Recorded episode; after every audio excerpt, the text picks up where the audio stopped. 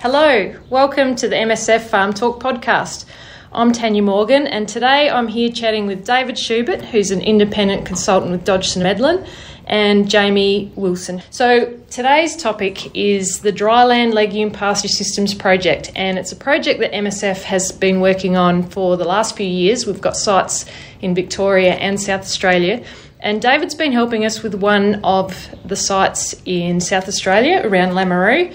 And the project's looking at novel pastures. So, this might include things like novel pasture varieties, it might look at seeding systems or different ways we can harvest some of these aerial podded varieties to make them fit better into a cropping pasture system.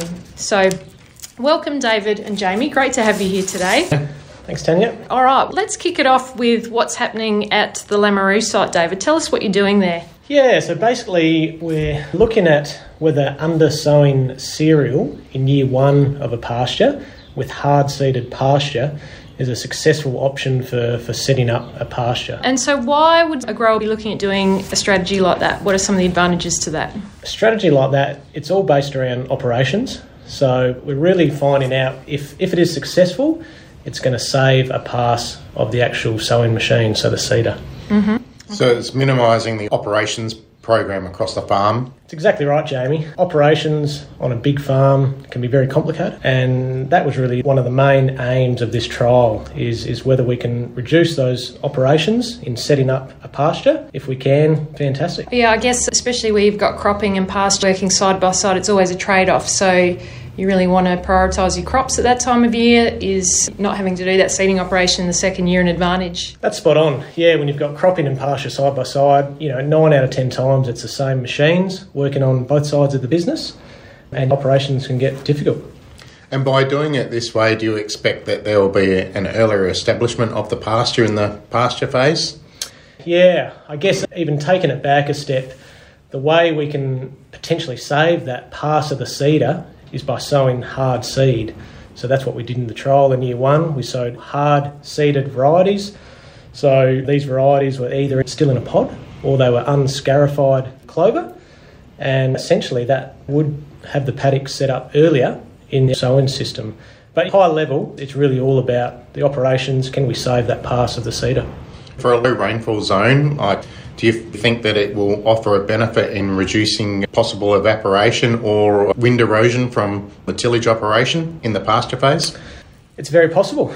I guess even looking at that question with a bit more depth, quite often when, say, for example, we're sowing a soft seeded pasture legume, so for example, medic, we'll have to sow it with an actual cover crop. So that cover crop takes things like moisture away from the actual medic and can reduce the actual overall stand in the long term in a dry season. So, um, answering your question again there, Jamie, in some scenarios, could save erosion. It could also save moisture as well. This trial was established in 2018. Can you talk us through what you've done each year and what are some of the interesting things you've seen? Yeah, 2018's a long time ago, and I'll, I'll start in 2018 and, and come forward. So, 2018, the paddock was sown with cereal.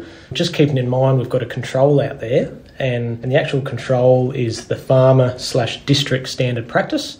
That wasn't sown in 18, that's further down the track, but the whole paddock was sown to cereal, and that was also the year that we sowed the hard seeded pasture legumes.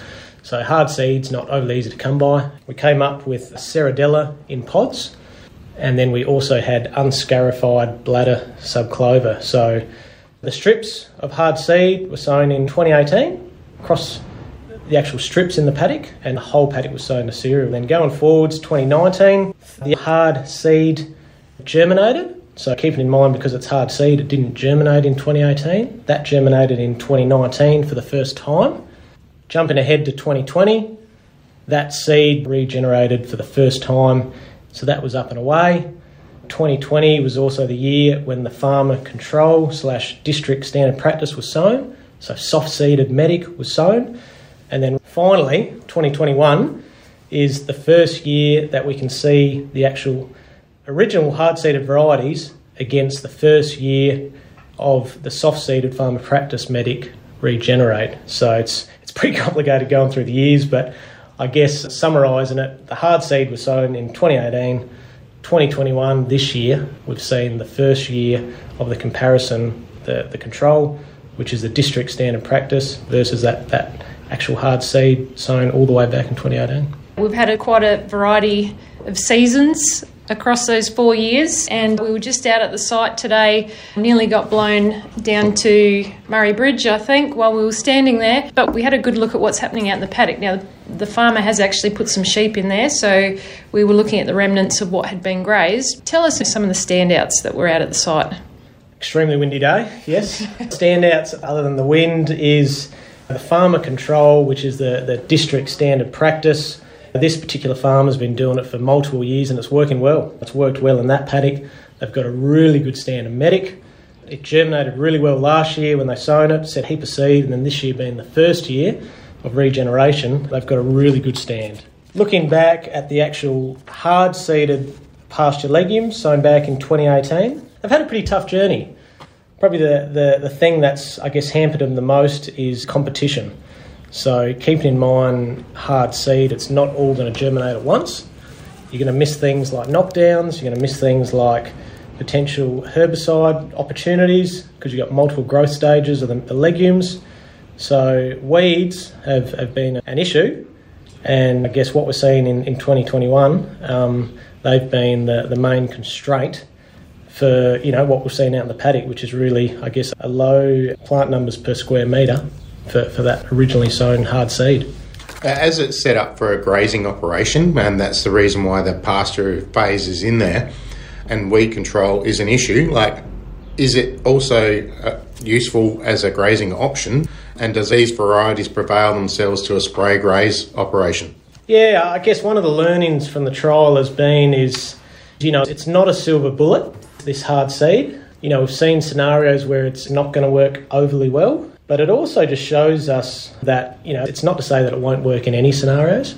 And some of those scenarios where you might only have a seeder on a particular farm or block, and you, you might be sowing your opportunistic grain crop or maybe a, a cereal fodder, you know, you could chuck this hard seeded medics or pasture legumes in there and, and get some sort of establishment.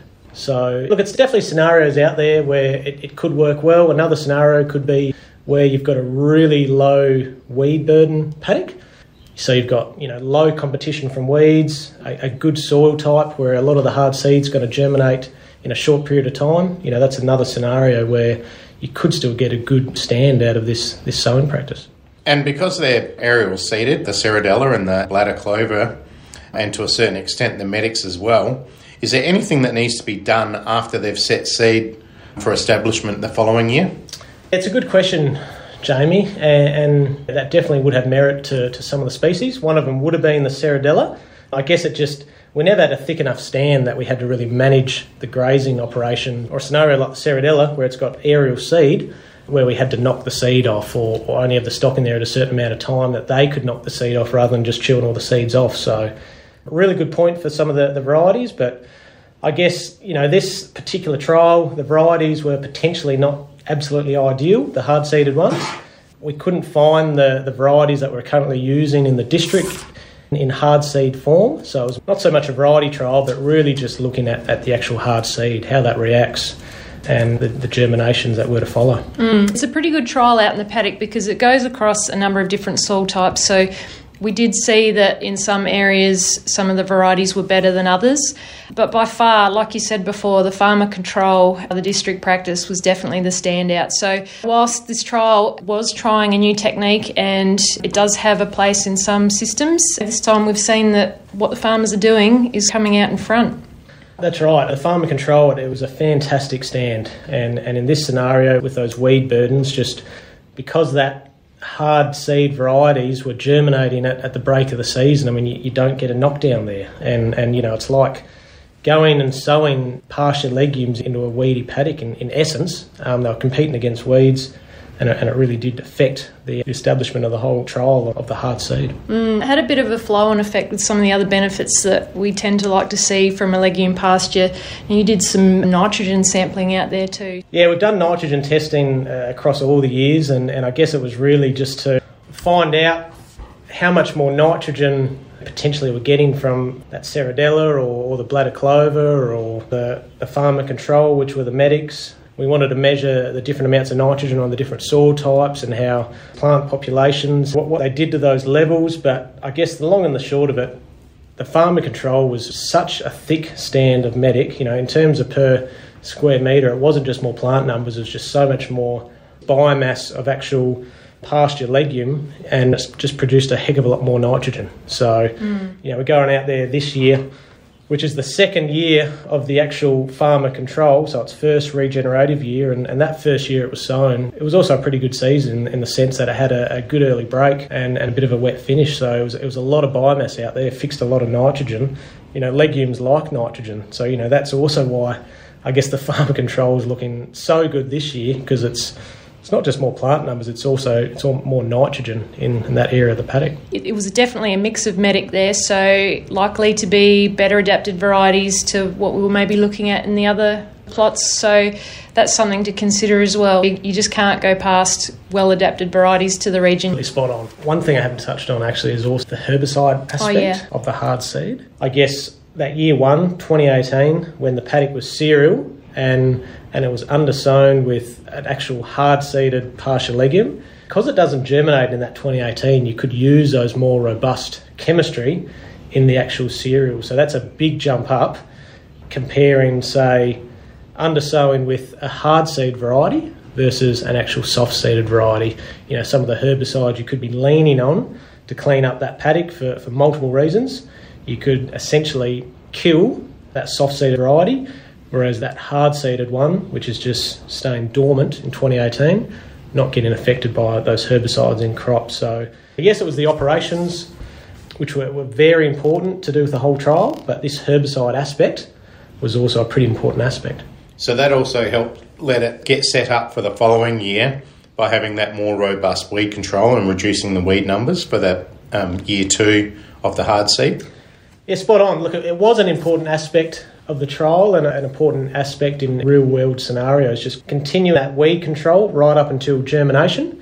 But you know, another learning was in this trial, even though we had that those robust herbicides, so stronger chemistry in 2018 when the hard seed was lying dormant, it wasn't enough. The actual seed in the paddock, the weed seed bank, was so high that it, it still choked out a lot of that hard seed as it was germinating across a period of time, which now looking in 2021 has you know, severely affected plants per square metre across the paddock. So, what's the plans for that paddock going forward? What's the farmer planning on doing there with rotations? The plan going forwards is that particular paddock is actually going to stay in you know the, the pasture side of the business, or it's going to stay in the livestock side of the business. So it's not going to have grain sown in that paddock. So looking at next year, it was probably going to have actually a cereal fodder sown. So again, on the basis that the farmer control was sown in 2020, it's regenerated in 2021. It's going to set a lot more seed. The seed's going to be there for three years or more. Doesn't matter if, we affect seed set next year. We're going to grow a really good cereal fodder on, on a heap of nitrogen. You know, those deep ends that we've done shows how much nitrogen's been fixed by that medic. But also, probably another observation when we're out in that paddock is how much ryegrass is out there. And again, because this is essentially a, a paddock for the stock, we're looking at that ryegrass through some a different set of eyes, seeing it as a benefit.